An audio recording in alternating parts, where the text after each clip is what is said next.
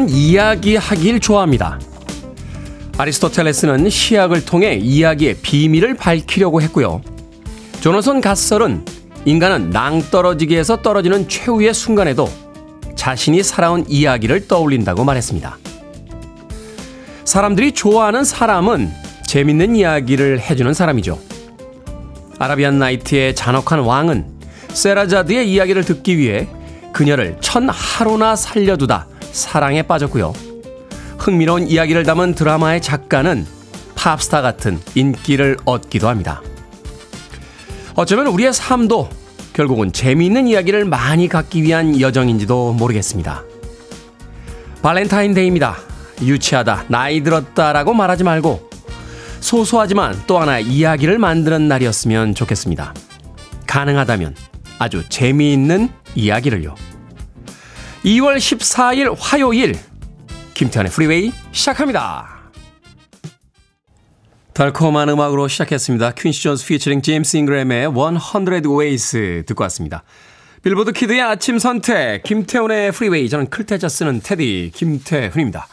정경아님, 재밌는 하루 시작입니다. 첫 곡 초콜릿처럼 달콤하네요. 하셨고요. 서훈성님, 까꿍, 화요일입니다. 라고 하셨는데, 까꿍이요. 최지현님, 테디, 좋은 아침입니다. 두 시간 함께 할게요. 라고 또 해 주셨습니다. 그런가 하면 한동호님께서 테디 오늘 발렌타인데이 아닙니까? 진정수님 발렌타인데이라 초코과자 주고받는 날 기업인들의 상술인지는 모르겠지만 달달한 초콜릿 같은 하루를 상상하면서 2월 14일 김태훈의 프리웨이 함께 합니다. 라고 문자 보내주셨습니다. 발렌타인데이입니다. 뭐 기업들의 과자 만드는 회사들의 상술인지 모르겠습니다만 뭐 즐거운 날이 될 수 있다면 기꺼이 하루 정도 속아주는 것도 나쁘지 않을 겁니다.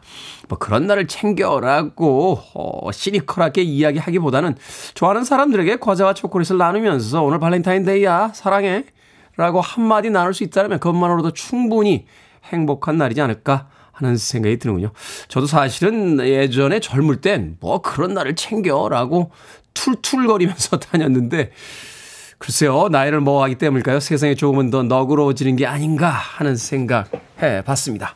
자, 화요일이자 발렌타인데이 아침이 시작이 됐습니다. 7시부터 9시까지 2시간 동안 여러분들과 이야기 또 즐거운 음악들 함께 나눠봅니다.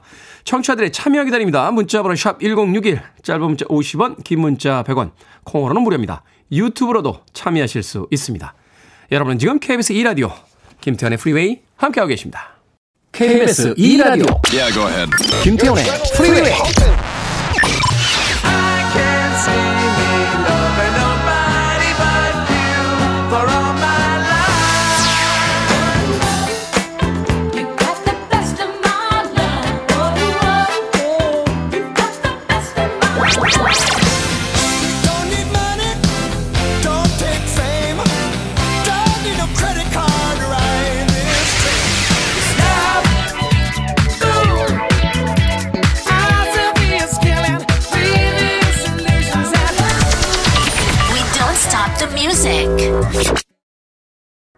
최홍주님께서 신청해 주신 도자켓의 Say So 듣고 왔습니다. 뭐 딱히 하이라이트라고 불만한 그런 중심 멜로디가 없음에도 불구하고 아주 감각적인 음악을 통해서 사람들의 마음을 들뜨게 만듭니다. 도자켓의 Say So. 자, 7128님, 태우님, 인천 날씨는 조금 쌀쌀합니다. 출근하면서 쉬는 날 없이 열심히 살아가고 있는 50대 후반의 남자입니다. 태우님 방송 덕분에 건강하고 안전운전까지 지켜주셔서 감사해요. 라고 하셨습니다. 쉬는 날은 그래도 있어야 되지 않겠습니까? 7228님, 쉬는 날 없이 살아간다. 열심히 사는 거 좋습니다. 아, 성실하게 사는 거 참 좋죠. 그래도 쉬는 날은 있어야 되지 않나 하는 생각 해봅니다. 7128님, 아메리카노 모바일 쿠폰 한 장 보내드리겠습니다. 커피 한 잔 하시면서 하루를 온전히 쉬진 못하셔도 그 일하시는 중간중간에 가끔씩 쉬시면서 하루 보내시길 바라겠습니다. 김은길님, 안녕하세요, 태우님. 리모컨 어디 갔는지 아무리 찾아봐도 보이지가 않습니다. 다리가 달렸나 날개가 달렸나 리모컨 찾다가 화병 나겠는데 어디 있을 것 같나요? 저 좀 도와주실래요? 하셨는데 저도 맨날 리모컨을 잃어버리, 잃어버리 는 사람으로서 어디 있을지 저도 잘 모르겠습니다. 대부분 쇼, 이게 이제 리모컨이 검은색일 때 특히 문제가 생겨요. 집에 이제 쇼파의 색깔이나 뭐 이런데 이게 이런 색깔이 되게 이제 검정색 또 갈색 이런 게 많잖아요. 그러면 잘 안 보입니다. 예.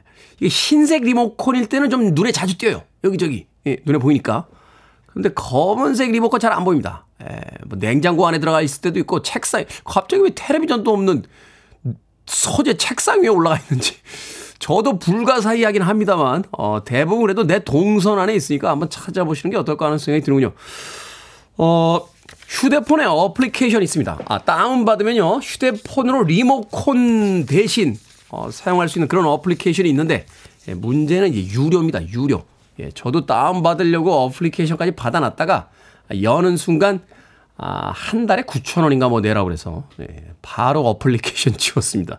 김은길님 잘 찾아보시죠. 그리고 리모컨 바꿀 때 되면 아, 마트에 가서 범용 리모컨 하얀색으로 사시면 예, 잃어버리시는 경우가 좀 덜합니다. 참고하시길 바라겠습니다. 4009님 딸이 17살 나이 차는 남자를 만나서 반대했더니 울고불고 힘들어합니다. 라고 하셨습니다. 왜 반대하셨어요? 4009님. 17살 나이 차이 나는 남자라서요? 젊은 세대들에겐 조금 더 자유를 줘도 되지 않을까요? 우리 시대의 기준과는 좀 다른. 4009님에게, 에,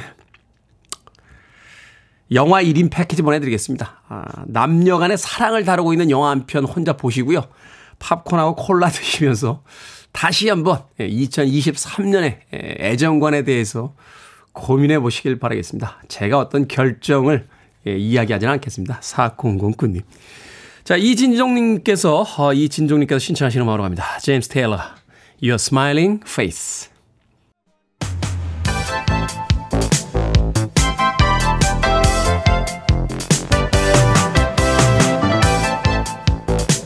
이 시각 뉴스를 깔끔하게 정리해드립니다. 뉴스 브리핑 캔디 전예현 시사평론가와 함께합니다. 안녕하세요. 안녕하세요. 캔디 전예현입니다. 자, 이상민 행정안전부 장관에 대한 탄핵 심판 상황. 헌재가 주심을 지정했죠? 예, 주심 재판관이라는 것은요. 헌법재판관 9명이 참여해서 탄핵 여부를 논의하거나 표결하는 평의 절차를 말 그대로 주도하는 재판관 이렇게 할 수가 있겠는데 헌법재판소는 이 주심을 무작위 전자 배당 방식으로 지정을 했고요. 이 주심으로 이종석 재판관이 지정이 됐습니다. 이종석 재판관이 법원 행정처 사법정책 담당관 또 서울고법 수석 부장을 지냈는데 언론에서 주목하는 부분은 이 재판관이 윤석열 대통령과 서울법대 7학번 동기다. 그리고 2018년 어, 옛 자유한국당 추천으로 헌법재판관이 됐다는 점입니다. 자유한국당 지금은 이제 국민의힘이죠. 네. 보수당의 전신입니다. 그렇다 보니 언론에서는 좀 조심스럽게 어, 지금 이 재판관이 보수 성향이다라고 분류를 하고 있습니다. 아무래도 지금 이제 탄핵이 될 것이다 안 될 것이다 전망이 엇갈리고 있기 때문에 주심 재판관의 성향에도 관심이 쏠리는 것으로 보이는데요. 다만 헌재 재판관 9명이 모두 각자 법리를 검토합니다. 이런 특성이 있기 때문에 또 주심의 영향력이 얼마나 크겠느냐 이런 분석도 나오고 있고요. 절차를 다시 한번 우리가 짚어보면 헌법재판관 9명 중 7명 이상이 출석해서 6명 이상 인용 결정을 내리면 이상민 행정안정부 장관의 이제 탄핵이 말 그대로 결정이 되게 됩니다. 하지만 그에 앞서서 여러 가지 절차가 있는데요. 일단 헌재에서 국회 그리고 이 장관 측의 의견서를 받은 뒤 공개 변론을 열고 양측 입장을 듣게 됩니다. 앞으로 어떻게 또 진행이 될지 지켜봐야겠습니다. 네, 이제 시작이 되는군요. 자, 도이치모터스 주가 조작 사건과 관련해서 법원이 김건희 여사의 계좌가 이용된 사실을 인정했다고요? 예, 일단 도이치모터스 주가 조작 사건과 관련해서 이른바 주범으로 불리는 권오수 회장에 대한 재판은 유죄 판결이 났죠. 네. 그런데 이 판결문이 어제부터 본격적으로 언론에 공개되면서 어, 여러 가지 지금 논란이 다시 제기가 되고 있는 상황입니다. 일단 판결문의 주요 내용을 요약을 해보자면 윤석열 대통령의 배우자인 김건희 여사 명의의 계좌 3개가 시세 조정에 이용됐다라는 취지의 내용이 명시되어 있다라는 건데요. 특히 재판부는 2010년 10월 이후에 거래 상당수를 시세 조정으로 인정을 했습니다. 김건희 여사의 계좌 3개 그리고 어머니, 그러니까 윤석열 대통령의 장모가 되겠죠. 최은순 씨의 계좌 한 개가 각각 유죄로 인정된 시세 조정 행위에 동원된 계좌다라고 한 겁니다. 즉 김건희 여사 계좌가 시세 조정에 이용된 것으로 인정된다라고 재판부가 판단을 했다라는 겁니다. 그리고 김건희 여사 명의 계좌 중 다른 두 개의 거래 내역은 이른바 주가 조작 선수라고 불리는 사람 중에 한 명이 운영하던 이 투자 자문사 컴퓨터에서 네. 김건희 외 엑셀 파일이라는 내용 예전에 언론 보도 보셨을 건데 그 김건희라는 제목의 엑셀 파일의 기록으로 정리돼 있었다고 하죠. 그리고 최은순 씨 명의 계좌 한 개는 권호수 전 도이치모터스 회장이 자신의 차명 계좌 형식으로 직접 운영하며 관리했다고 판단했습니다. 그런데 언론이 주목하는 부분은 또 있는데 시기입니다. 아, 이것이 지금 이 사건에 보면 공소시효가 지났던 것도 있고 공소시효가 지나지 않은 시점이 있잖아요. 그렇죠. 공소시효가 이제 지난 부분에 대해서는 법적으로 다툼이 사실은 큰 의미가 있다고 보기 어려운데 지금 이 제가 말씀드린 네 개 계좌 거래 내역이 모두 공소시효가 남은 2010년 9월부터 음. 2011년 4월 사이 이른바 2단계 주가 조작 시기에 등장했기 때문에 앞으로 검찰이 더 철저하게 수사를 해야 된다. 아니다. 특검으로 가야 된다라는 공방이 더 격화될 가능성이 높아졌습니다. 그리고요. 어, 김 여사가 1차 작전 세력인 선수 이 씨에게 계좌를 맡겼지만 2010년 5월 이후 관계를 끊었다. 이런 취지의 발언은 윤 대통령이 했던 어떤 해명성 발언인데 이 부분하고도 지금 판결문의 어, 내용이 배치가 된다는 지적이 나오고 있기 네. 때문에 윤 대통령이 해명을 해야 된다 이런 주장도 일각에서 제기될 것으로 보입니다. 어찌됐건 이제 자신의 계좌가 이용은 됐지만 관여하지 않았다라고 이야기한다라면 이게 불법 이용된 거에 대해서 고소고발이 이어져야 되는 거 아닌가요? 근데 그런 단계는 없는 거잖아요, 지금. 일단 뭐 야권에서 가장 의심하는 부분은 검찰이 제대로 소환 조사도 안 하고 수사를 하고 있냐는 부분입니다. 그래서 여러 가지 의혹에 대해서는 어쨌든 철저한 해명이 필요하다는 여론이 높아질 가능성이 있습니다. 자, 튀르키예 지진 이후에 정부의 부실 대응과 함께 불법 건축 여부도 논란이 되고 있습니다. 특히나 이 건축 전문가들 이야기를 들으니까 이게 지진이 났을 때 건물이 뭐 밑에 층 한 층 정도 이렇게 부서지는 경우는 있지만 이게 소위 이제 팬케이크 효과라고 하더군요. 위층부터 그 마지막 층까지 그냥 그냥 다 주저앉았어요. 문제는 뭐냐? 티르키에서 신축 건물들이 무너져 내렸는데 이 신축 건물들이 당국에서 한 방진 규제를 통과한 건물들도 무너져 내렸다는 겁니다. 그러면 이게 도대체 당국이 음. 무엇을 했느냐라는 비판 여론이 제기될 수밖에 없는 거고요. 특히 티르키에서는 지진세를 거둔 바 있습니다. 지진세. 그러니까 지진세 명목으로 20년간 거둔 돈이 5조 9천억인데 제대로 안 내다 보니 지금 건축업체에 대한 대대적인 수사에 착수했다라고 하고요. 하지만 또 어떤 줄을 보니까 사망자가 한 명도 없고 무너진 네. 건물도 없어서 불법 건축물을 허용하지 않은 게 원인이다 이런 분석도 나오고 있습니다. 그러니까 자연재해이긴 합니다만 이게 인재에서 사건의 어떤 피해를 키웠다는 거잖아요. 그렇습니다. 예. 이런 문제가 제기되고 있고요. 자, 우리나라 해외 긴급 구호대 일단 지난 9일 구조 활동을 시작했고요. 있고요. 이진 구호대가 16일 출발할 예정입니다. 한 명이라도 더 살렸으면 하는 생각 해 봅니다. 자, 한국의 첫 달, 아, 궤도선 다누리가 한국 탐사선으로는 최초로 달 표면을 촬영한 사진을 보내왔습니다. 예, 굉장히 의미가 있습니다. 우리나라가 처음으로 달에서 촬영한 달 표면이라는 거죠. 레이타 계곡, 비의 바다, 폭풍의 바다를 촬영한 사진이 최초로 공개가 됐습니다. 자, 다누리 시운전 기간 동안 본체 성능과 안전성에도 문제가 없다라고 하는데요. 다누리가 올해 말까지 6개의 탑재체로 달 과학 연구 등에 대한 임무를 수행할 예정이라고 하는데 다누리가 사람이 아닌데 마치 사람처럼 느껴지고 박수로 응원을 해주고 싶은 기분이 듭니다. 그렇군요. 답답한 뉴스들 사이에서 그래도 우리가 웃음을 가질 수 있는 그런 뉴스가 아닌가 하는 생각이 듭니다. 한국의 첫 달궤도선 다누리. 자, 아름다운 사진들 많이 보내주시길 바라겠습니다. 자, 오늘의 시사 엉뚱 퀴즈 어떤 문제입니까? 예, 다누리가 보내온 달 사진 소식 전해드렸습니다. 달 하면 달, 달, 무슨 달, 쟁반같이 둥근 달. 이런 노래가 떠오르는데, 쟁반 하면 또 쟁반국수. 쟁반국수에는 이것으로 만든 국수와 여러 채소를 쟁반에 담아서 막국수를 양념장에 비벼 먹습니다. 맛있겠네요. 아, 맛있겠네요. 자, 그런데 이 국수를 만들 때 이것이 사용이 되죠. 자, 강원도에서 많이 나는 이것은 무엇일까요? 구황작물의 하나이기도 합니다. 1번 메밀, 2번 비밀, 3번 천밀밀, 4번 1급 비밀. 정답 아시는 분들은 지금 보내주시면 됩니다. 재미는 오답 포함해서 모두 10분에게 아메리카노 쿠폰 보내드립니다. 쟁반국수는 이것으로 만든 국수와 여러 채소를 쟁반에 담아 비벼 먹는 막국수의 일종이죠. 강원도에서 많이 나는 이것은 무엇일까요? 이효석의 이것꽃 필 무렵이란 작품 유명합니다. 자, 1번 메밀, 2번 비밀, 3번 천민밀, 4번 1급 비밀 되겠습니다. 문자 번호 샵 1061, 짧은 문자 50원, 긴 문자 100원, 콩으로는 무료입니다. 뉴스 브리핑 전혜연 시사평론가와 함께했습니다. 고맙습니다. 감사합니다. Here is the news입니다. The power of love.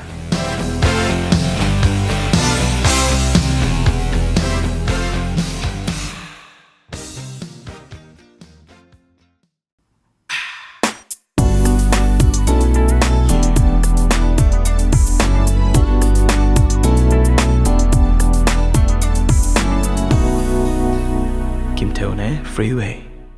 멋진 곡이죠. 패티 스틴의 Say You Love Me 듣고 왔습니다. 자, 오늘의 시사 엉뚱 퀴즈.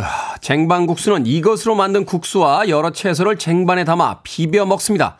이것은 무엇일까요? 정답은 1번 메밀이었습니다. 메밀. 0900님, 오밀조밀. 오밀조밀 모여 사는 게 인생이지 않을까요? 항상 좋은 음악 감사합니다. 어릴 적 즐겨 듣던 노래 정겹네요. 해주셨고요. K124912765님, 때밀. 때밀어야 하는데 살이 찌니 팔이 뒤로 올라가질 않습니다. 참으로 슬픈 현실입니다. 라고 하셨는데. 살이 안 쪄도 팔은 원래 뒤로 안 올라갑니다. 예, 새 신사를 부탁을 하시거나 아니면 이렇게 하는 거 있잖아요. 타월. 예. 예? 손을 뒤로 돌리지 않아도 이렇게 씻을 수 있는 긴 타월 같은 거. 예, 그런 거로. 그리고 때를 꼭 밀어야 됩니까? 어, 매일 샤워를 하는 사람은 굳이 때를 밀 필요가 없다 하는 저는 사실 고등학교 때부터 때를 민 적은 없습니다. 어, 저는 때 미는 게 너무 싫었어요. 어, 목욕탕 가서 그때 빡빡 어릴 때 특히 그 엄마가 아이고 진짜. 그 하여튼 때 미는 게 싫어가지고. 근데 고등학교 때인가? 어디 그 외국 잡지 이렇게 보는데 예, 서양 사람들은 안 민다는 거예요 때를. 왜 안 미냐? 매일 샤워를 하면 오히려 때를 밀었을 때 피부를 상한다고. 예, 그래서 그냥 비누 칠은 몇 군데, 땀이 많은 몇 군데만 하고 나머지는 그냥 매일 샤워하면 깨끗하게 살고 있습니다. 그렇다고 뭐 제가 이렇게 지저분해 보입니까? 예, 그건 아니지 않습니까? 그래서 때를 미셔야 되는 분들이 있죠. 예, 팔이 뒤로 올라가지 않는다 하셨는데, 목욕탕 가셔서 세신사분 좀 도움을 받으시죠. 7734님께서 바니아 바라밀, 메밀입니다. 라고 하셨는데, 이야, 바니아 바라밀. 이거 오랜만에 듣네요. 이게 원래 산스크리트어인가요? 어, 이 불교에서 이게 이제 해탈에 이른 지혜 뭐, 뭐 이런 뜻으로 제가 알고 있어요. 이 주성치 영화에서 예전에 주성치가 주연을 한 소육이라는 작품이 있었습니다. 예, 거기서 그 주인공으로 나오는 주성치가 맨날 바냐바라밀라고 해서 영화를 보고 나서 도대체 뭐라는 거야? 하고선 찾아봤던 기억이 나는데 아, 오늘 또 그 이야기를 써먹게 되는군요. 예, 해탈한 지혜, 예, 집착과 욕망이 사라진 지혜를 반야바라밀 이라고 합니다. 7734님. 잘난 척하고 나니까 예, 좀 민망하네요. 자, 방금 소개해드린 분들 포함해서 모두 10분에게 아메리카노 쿠폰 보내드립니다. 당첨자 명단은 방송이 끝난 후에 김태훈의 프리웨이 홈페이지에서 확인할 수 있습니다. 콩으로 당첨되신 분들 방송 중에 이름과 아이디 문자로 알려주시면 모바일 쿠폰 보내드리겠습니다. 문자 번호는 샵1061 짧은 문자는 50원 긴 문자는 100원입니다. 정동원님께서요, 테디, 베트남 출장 중에 들으니까 좀 더 새롭네요. 새벽이라 몸은 좀 피곤해도 좋은 음악으로 피로를 한번 풀어볼게요. 오늘도 좋은 노래 부탁합니다. 라고 하셨습니다. 베트남 출장 중이십니까? 그것은 지금 따뜻하겠죠? 겨울에 한복판에 이르게 되면 따뜻한 나라가 아, 더 그립습니다. 베트남 쌀국수 맛있는데. 자, 허원재님의 신청곡으로 합니다. Imagine Dragons, Believer.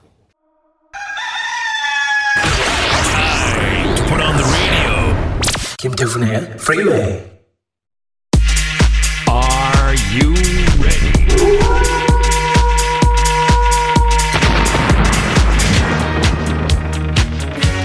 고객 만족 상담소. 결정은 해드릴게. 흰색의 상담소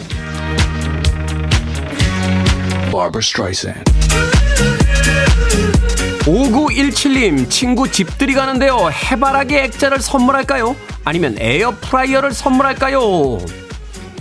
에어프라이어 선물하세요. 해바라기 액자는 취향을 타지만 에어프라이어는 있으면 그냥 편하니까요. 1599님, 요즘 즐겨보는 드라마가 있는데 얼마 전부터 내용이 산으로 갑니다. 시간 아까운데 그만 볼까요? 아니면 결말이 궁금하니 그냥 계속 볼까요? 그만 봅시다. 인생은 짧고 드라마는 많잖아요. 4092님, 할인해서 버터를 엄청 많이 샀습니다. 지금이라도 주변에 좀 나눠줄까요? 아니면 맨날 맨날 요리할 때 버터를 쓸까요? 맨날 맨날 요리할 때 버터를 씁시다. 지금은 맛있으셔서 고민이시니까 맨날 드시다가 질리시면 그때는 저한테 안 묻고 나눠주시면 돼요.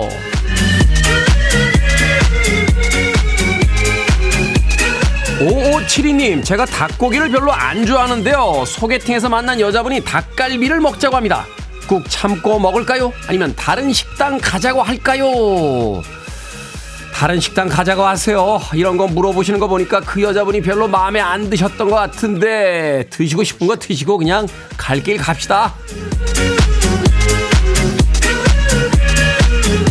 방금 소개해드린 네 분에게 선물도 보내드립니다. 콩으로 뽑힌 분들 방송 중에 이름과 아이디 문자로 알려주세요. 고민도 계속해서 보내주시기 바랍니다. 문자번호 샵 1061, 짧은 문자 50원, 긴 문자 100원, 콩으로는 무료입니다.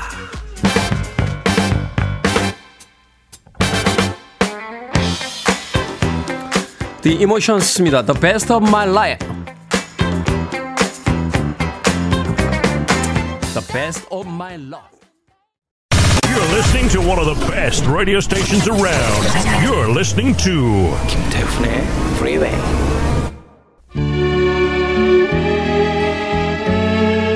빌보드 kid의 아침 선택 KBS 2 라디오 김태훈의 프리웨이 함께하고 계십니다. 1부 끝곡은 김원성님의 신청곡이요. 린다 론스타드의 Long Long Time 듣습니다. 저는 2부에서 뵙겠습니다. Take things in stride.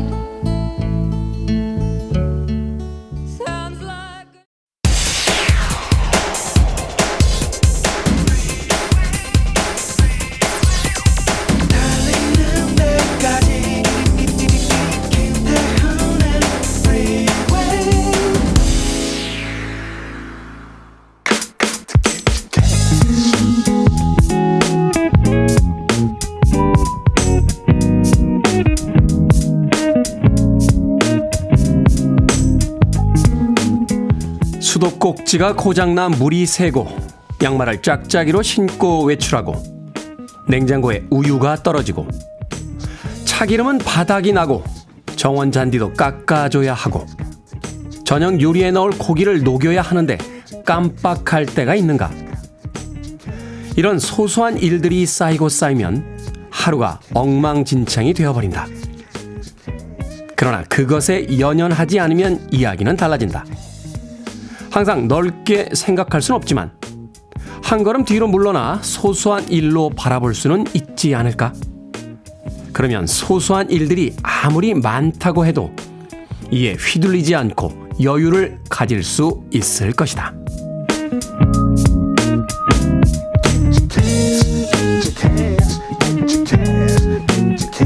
뭐든 읽어주는 남자. 오늘은 청취자 권설아 님이 보내주신 글을 읽어드렸습니다. 양말 짝짝이로 신고 나오면 뭐 어떻습니까? 원래 그런 패션인 척 당당하면 되고요. 냉장고에 우유가 떨어져도 하루 안 마신다고 큰일 나지 않습니다. 차기름 바닥 났을 땐 다음부터는 미리미리 주유소에 가기로 결심하면 그만이죠. 짜증난다고 생각하면 한없이 짜증이 나고 사소하다고 생각하면 한없이 사소한 일들. 이왕이면 가볍게 생각하면서 마음의 평화를 찾아보죠. 모두가 이 정도 소소한 짜증은 매일 겪으며 살아가니 그리 특별한 일도 아닐 겁니다. 아, 그런데 잔디를 깎아줄 정원이 있으면 그 정도로 충분히 행복한 거 아닌가요? Doesn't this guitar sound so good? 어떤 힘든 일이 있어도 난 레모네이드나 만들래 괜찮을 건 아니까 라고 삶에 대한 낙천적인 가사를 전달하고 있습니다. 타이 베르데스의 A.O.K. 듣고 왔습니다. 발음할 때 보니까 AOK라고 안 하고 에오, 에오, 에오K 이렇게 발음을 하는군요.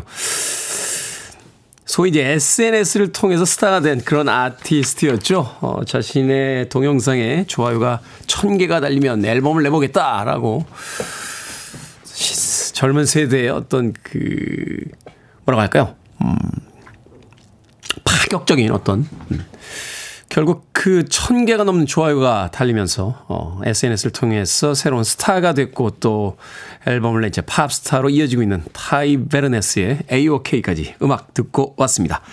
자, 김태훈의 프리웨이 2부 시작했습니다. 앞서 일상의 재발견, 우리 하루를 꼼꼼하게 들여다보는 시간, 뭐든 읽어주는 남자. 오늘은 청취자 권설아 님이 보내주신 글을 읽어드렸습니다. 자, 유희진님, 짜증을 내어서 무엇 하나. 이거 옛날에 타령조에 있지 않았습니까? 짜증을 내어서 무엇 하나. 뭐 이런. 강숙현님, 가볍게 생각하면 아무것도 아닌 일, 자꾸 깊게 생각하는 게 저한테는 문제네요. 라고 하셨고요. 박향자님께서는 하지만 인생은 큰 일보단 사소하고 소소한 일들이 더 많아요. 뭐든 잘하고 살 순 없죠. 라고 하셨습니다. 생각해보면 우리의 하루의 대부분은 작고 소소한 일들인데 그 소소하고 작은 일들 때문에 하루의 기분을 망치기엔 조금 억울하죠. 예전에 학교 다닐 때, 예, 아주 멋진 선배님이 한 분 계셨는데 그분은 늘 콧노래를 부르시면서, 어, 그렇게 해피한 표정으로 학교 생활을 하셨어요. 형은 뭐가 맨날 그렇게 기분이 좋아? 라고 물어보면, 야, 대세에 지장 없으면 그냥 가는 거야.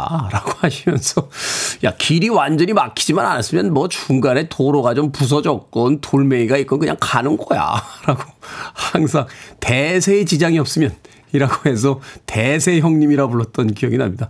삶도 그런 거 아닐까요? 사소한 일에 너무 신경 쓰지 마시고 대세에 지장 없으면 앞으로 갑시다. 자, 뭐든 읽어주는 남자, 여러분 주변에 의미 있는 문구라면 뭐든지 읽어드립니다. 김태훈의 프리웨이 검색하고 들어오셔서 홈페이지 게시판 사용하시면 되고요. 말머리 뭐든 달아서 문자로도 참여 가능합니다. 문자 번호는 샵 1061, 짧은 문자 50원, 긴 문자 100원, 콩으로는 무료입니다. 오늘 채택된 권사라님에게 촉촉한 카스테라와 아메리카노 두 잔 모바일 쿠폰 보내드리겠습니다.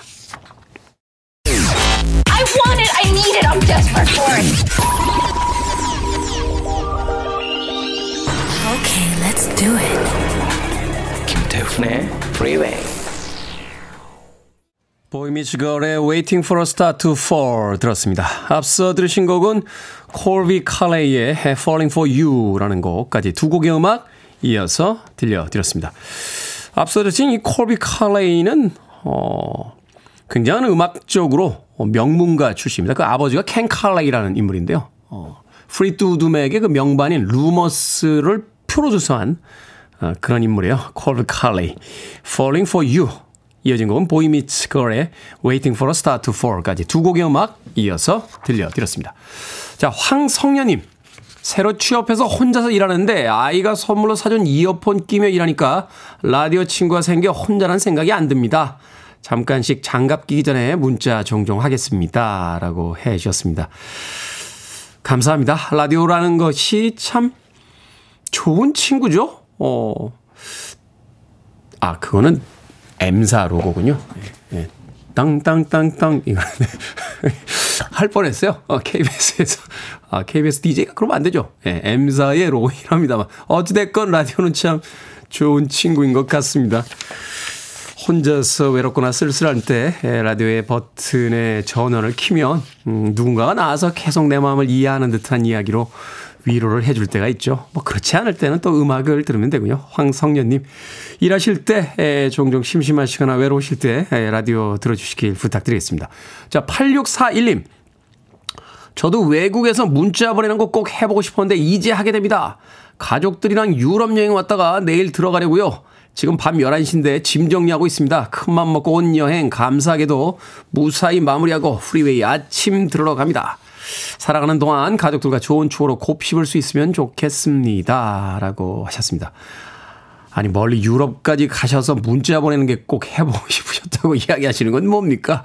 8641님, 여행지에서 좋은 추억들 많이 남기셨길 바랍니다. 생각해보니까, 아, 먼 외국에서 어, 자신이 보낸 문자, 그 또 문자가 소개되는 방송을 듣는 것 그것도 괜찮은 추억이지 않을까 하는 생각이 드는군요.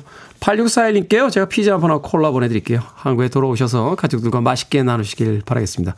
또 시간 되실 때 가끔 유럽 여행하시면서 찍으셨던 사진도 한두 장 올려주시길 부탁드리겠습니다. 자, 3616님. 이틀간 저녁 안 먹는 다이어트 했습니다. 계속 해야 하는데 저녁 약속이 잡혔어요. 사회생활도 해야 하니 어렵네요. 라고 하셨습니다.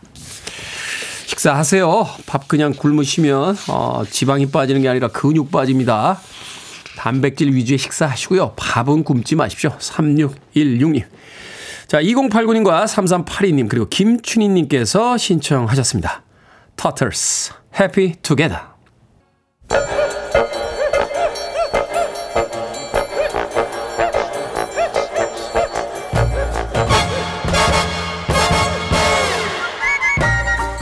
온라인 세상 속 촌철살인 해악과 위트가 돋보이는 댓글들을 골라봤습니다. 댓글로 본 세상.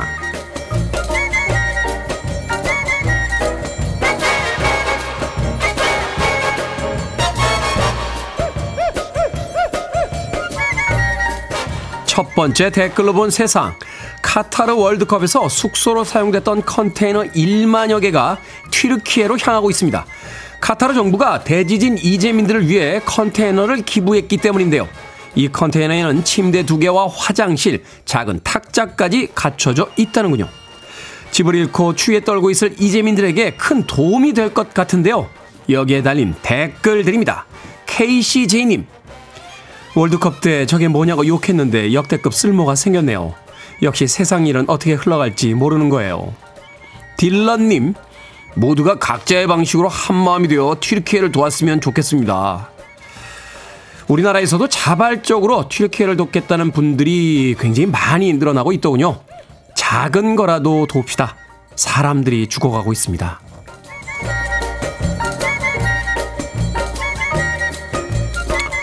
두 번째 댓글로 본 세상. 최근에 유럽 저가 항공사의 한 승무원이요. 비행기에서 사라지는 의외의 물건들을 공개했습니다. 그중 1위를 차지한 건 비상 탈출용 구명조끼였다고 하는군요.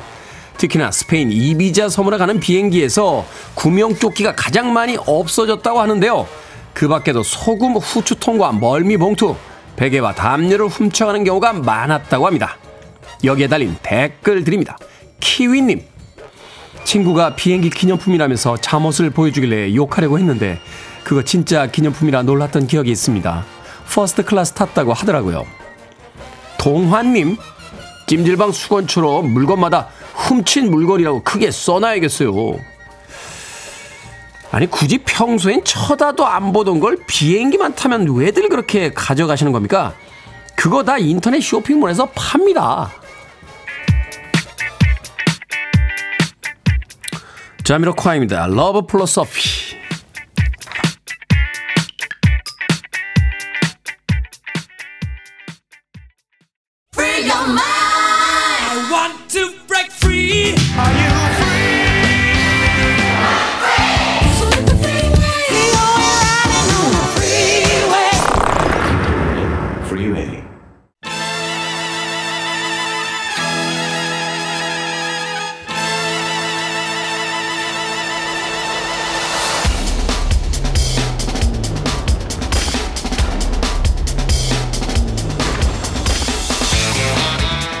경제 뉴스 행간의 의미까지 알아보는 시간입니다. 언더스탠딩 안승찬 경제 전문 기자 나오셨습니다. 이게 뭐니 사무소 기자님 안녕하세요. 안녕하세요.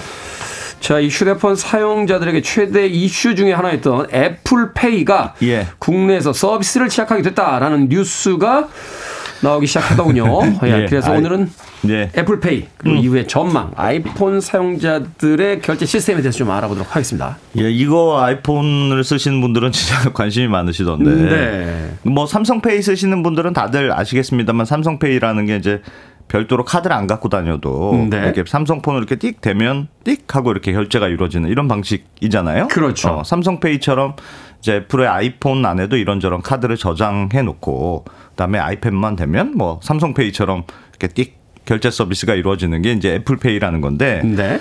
국내에는 아직 이 애플페이가 도입이 안 된 서비스이기 때문에 그게 뭐 뭐냐 대단한 거냐 싶으실 텐데 사실은 그냥 카드 한 장 들고 다니면 되는 서비스인데 이게 휴대폰에 들어가는 게 왜 이렇게 큰 서비스냐 이게 좀 약간 의문일 수도 그렇습니다. 있거든요. 네. 근데 아, 해외에서는 지금 이게 난리긴 난리예요. 지금 음. 전 세계 결제 1위 사업자는 물론 비자 카드입니다만 네. 그 다음 어, 결제 2위 사업자가 지금 애플페이거든요. 아, 매- 2위가 애플페이예요? 그렇습니다. 매년 성장 속도가 어마어마하고요. 그 마스, 마스터카드나 이런 게 아니고요? 마스터카드가 2021년부터 3위 사유로 밀렸어요. 아. 애플에. 지금 전 세계 70개국에서 5억 명이 넘게 사용하고 있으니까 우리나라 빼고는 거의 좀 웬만한 나라는 다 쓰고 있다 이렇게 보시면 되고요. IT의 어떤 그이 기반이 마련된 회, 그 나라에서 거의 다 쓰고 있다 이렇게 보면 OECD. 국가들은 중에서는 딱 우리나라만 안 쓰고 있습니다. 아 그렇군요. 그동안 뭐 사실은 뭐 들어온다 만다 된다 안 된다 소문이 무성했는데 아, 최근에 금융위원회가 이 애플페이 서비스 도입이 가능하다 이렇게 공식적으로 보도 자료를 냈거든요. 그래서 네. 아마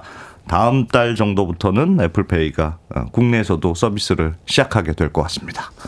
아니 OECD 국가에서 다 쓰고 있던 서비스인데 우리나라에서는 왜 이 서비스가 상용화가 안 됐던 겁니까? 그게 이제 오늘 제가 말씀드린 핵심인데 네. 에, 애플페이가 안 된 거는 크게 두 가지 이유가 있습니다. 아, 하나는 어, 애플페이가 EMV라고 하는 해외에서 만든 이제 간편 결제 표준 어, 통신망을 사용한다는 점 때문에 그런데요. 이게 네. 뭐냐면 EMV라는 게 이제 유로페이, 비자카드, 마스터카드 이렇게 글로벌 결제 회사들이 자기들끼리 모여서 마- 만든 일종의 표준이에요. 그래서 세 회사의 앞 글자를 따서 이제 EMV라고 아. 하는 건데 아무튼 이 결제망을 쓰려면 해외에 있는 서버 결제에 이제 서버망에 한번 결제 정보를 보내서 이 사람이 뭐 테디가 맞구나 이렇게 한번 승인을 받는 구조로 돼 있거든요. EMV 자체가 이제 외국 회사들이니까 다 그렇습니다. 서버 외국에 있고 그렇습니다. 근데 문제는 우리나라 법에 어떤 법이 있냐면 금융회사의 국내 결제 정보를 해외로 보내는 걸 금지하는 조항이 있습니다. 그러니까 왜냐하면 자칫해서 해외 서버 나갔다가 이 정보가 해킹이 됐다. 뭐 혹은 문- 무슨 문제가 생겼을 때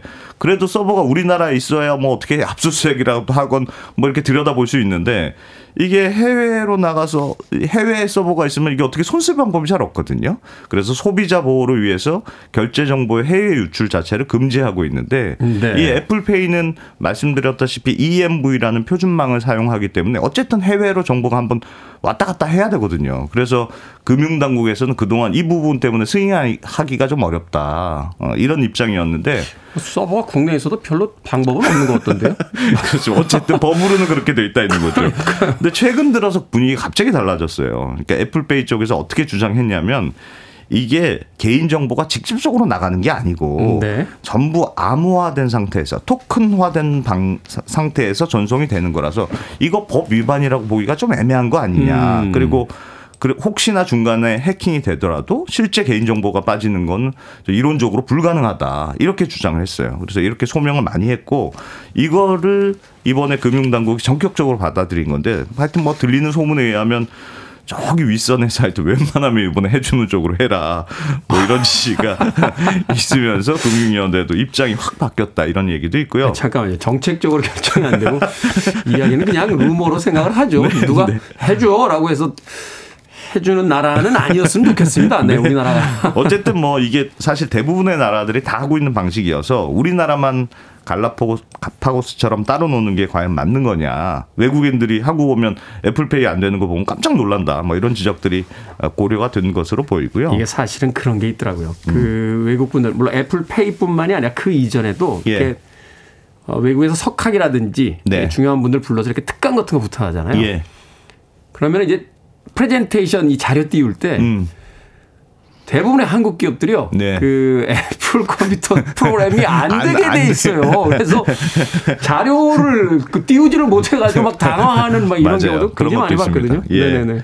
뭐 그런 문제들이 있어서 이번에는 조금 고려가 된 게 아닌가 싶고 이게 더 복잡한 문제인데 또 하나는 이 단말기 문제입니다. 이게 무슨 말이냐면 애플페이를 쓰려면 NFC라는 별도의 단말기가 있어야 되거든요. NFC. 예, 이 그림으로 보여드리면 바로 아실 것 같은데 어, 우리 뭐 버스나 지하철 탈 때 왜 카드를 이렇게 교통카드를 이렇게 평평한 단말기에 놓으면 띡하고 결제가 되잖아요. 네. 그거하고 비슷하게 생겼습니다. 아. 그래서 스마트폰을 가까이 대면 이제 저절로 결제가 되는 단말기가 이제 NFC 단말기인데 근데 커피숍에서 몇 번 본 것 같아요. 그렇습니다. 네. 근데 NFC가 영어로 이제 Near Field Communication의 약자니까 Near Field니까 말 그대로 근거리 가깝다. 통신 기술 네. 가깝다. 한 10cm 이내로 가까이 다가가면 어, 정보가 교환되는 통신 방식이거든요. 그거밖에 안 돼요? 10cm밖에? 굉장히 짧아야 됩니다. 그래서, 그래서 갖다 대야 되는군요. 그렇습니다. 그래서 통신 거리가 짧기 때문에 해킹이 굉장히 어려운 구조로 돼 있어요. 왜냐하면 아. 누가 해킹하려고 마음을 먹었다. 그래도 해커도 10cm 이내로 돼야 될 거 아니겠습니까? 그렇죠. 그러면 손이 딱 보니까 넌 대체 누구냐 어. 이럴 수 있으니까 이게 보안에도 굉장히 유리한 방식이고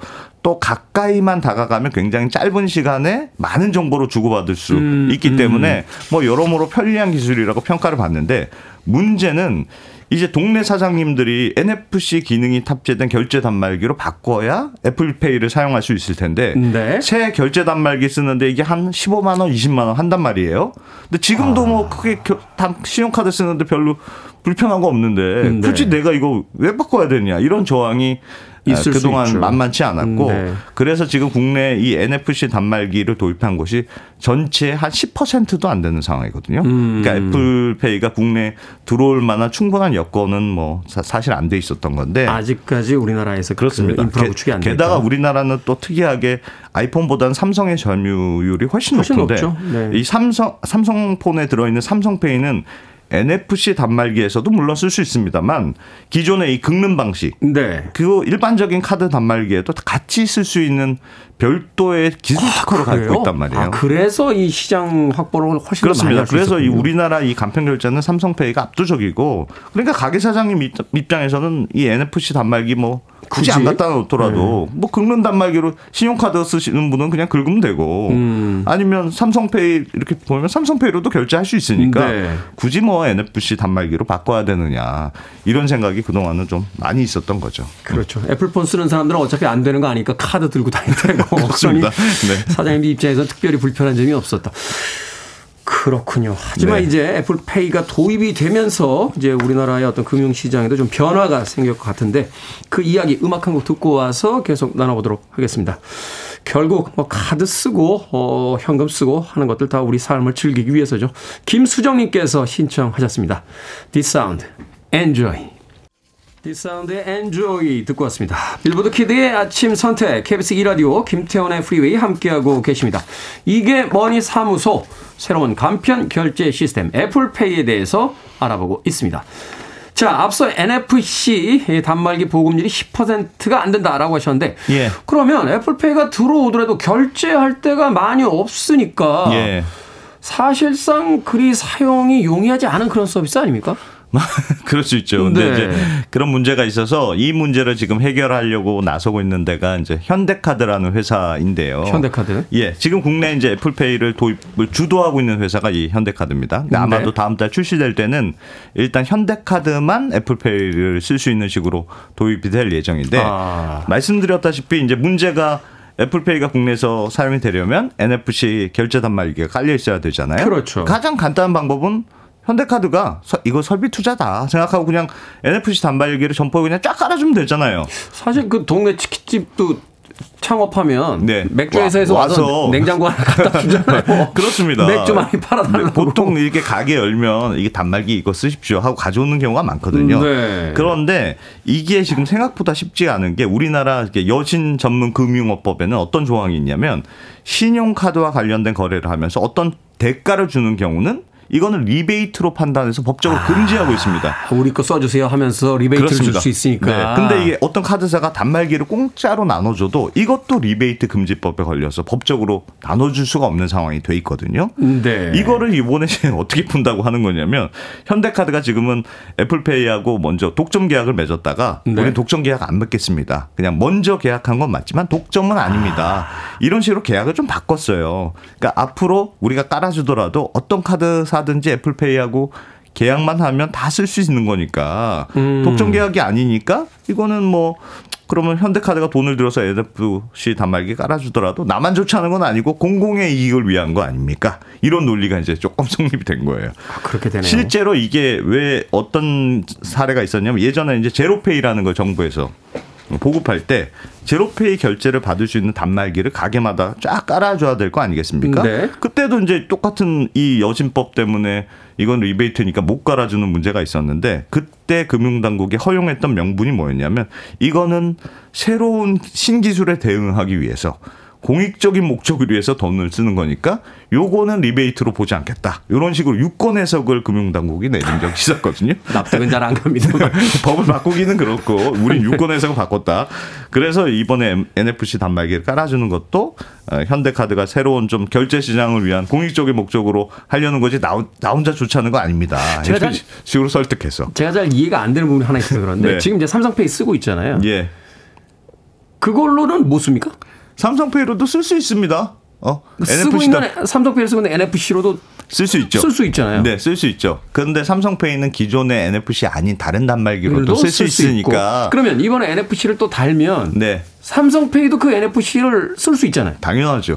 독점이 아닌가? 그러면 약간 이해가 잘 안 가는데. 카드사들 입장에서 아, 카드사들 그렇구나. 입장에서 네. 현대카드 말고 무슨 삼성카드니 무슨 BC카드니 뭐 우리 카드니 이런 데도 쓸 수 있다. 그거 삼성 휴대폰에 들어가 있을 거 아니에요. 그렇습니다. 아, 그래서 다쓸 네. 수는 있어요. 잘 이해는 안 갑니다만. 초반에는 그래서 현대카드가 NFC 단말기를 아마 보조금 같은 걸 지급하는 형식으로 어, 음. 좀 가는데 기여하지 않을까. 지금은 이렇게 예상이 좀 되죠. 예.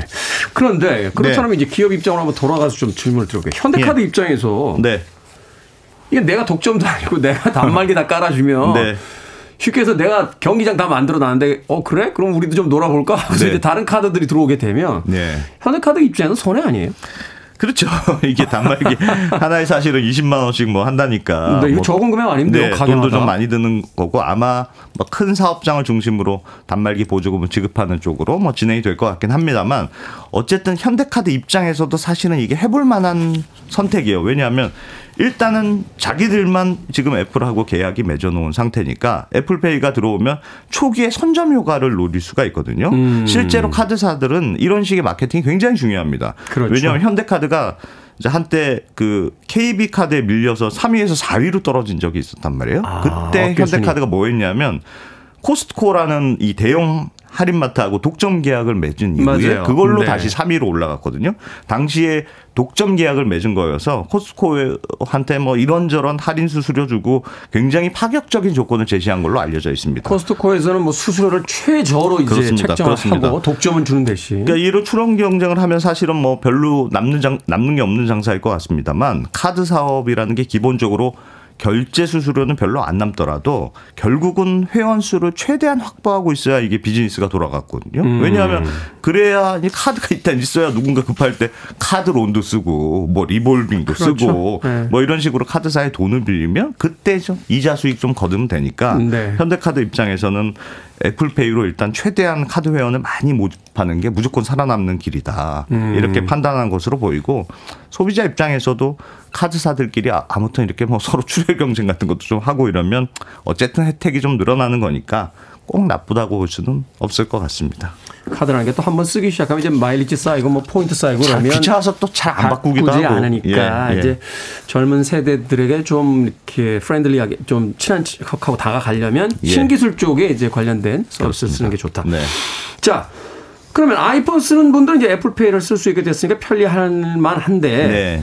그럼 아이폰 쓰지 않는 사람들 입장에서는 별로 의미가 없는 뉴스인가요? 아닙니다. 달라지는 게 있습니다. 그러니까 요즘 사실은 뭐 삼성 폰도 말씀드렸습니다만 아이폰뿐 아니라 대부분의 스마트폰이 이미 NFC 기능이 들어가 있어요. 네. 근데 그동안은 이 NFC 단말기 보급이 많지가 않아서 여전히 뭐 신용카드로 결제하는 게 나는 뭐 불편한지 모르겠어. 뭐 이런 사람들이 훨씬 많았던 게 사실인데 어쨌든 NFC 단말기 보급이 본격적으로 확대가 되면 애플페이가 됐든 뭐 삼성페이가 됐든 어쨌든 오프라인 시장에서도 이 스마트폰을 활용한 간편 결제 시장이 좀 본격적으로 확대가 될 커지겠죠. 예, 예상이 되고요.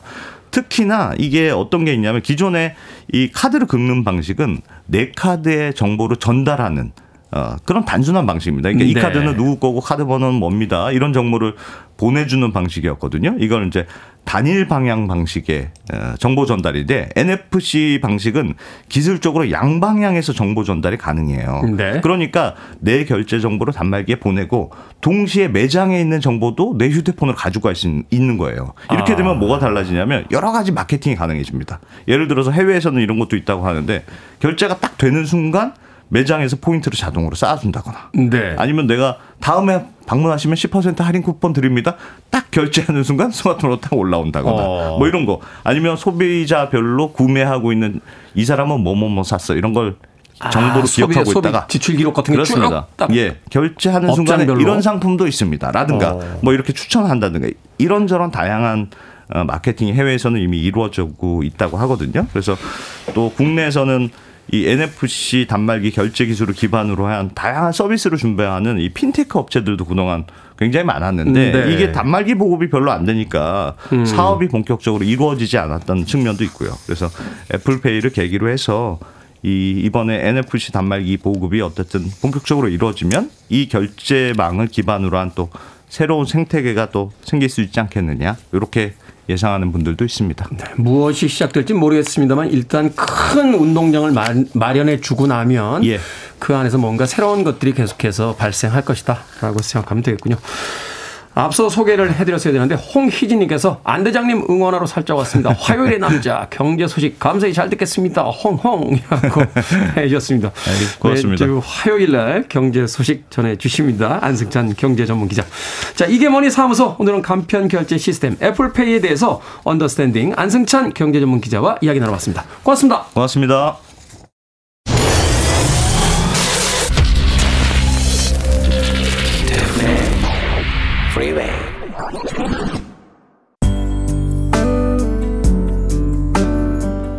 KBS 이라디오 김태훈의 프리웨이 오늘 방송 여기까지입니다. 오늘 끝곡은 7128님, 5868님, 그리고 3756님, 최종현님의 신청곡 마이클 버블레의 홈 듣습니다. 편안한 하루 보내십시오. 즐거운 일들이 많은 하루였으면 좋겠습니다. 전 내일 아침 7시에 돌아옵니다. 고맙습니다.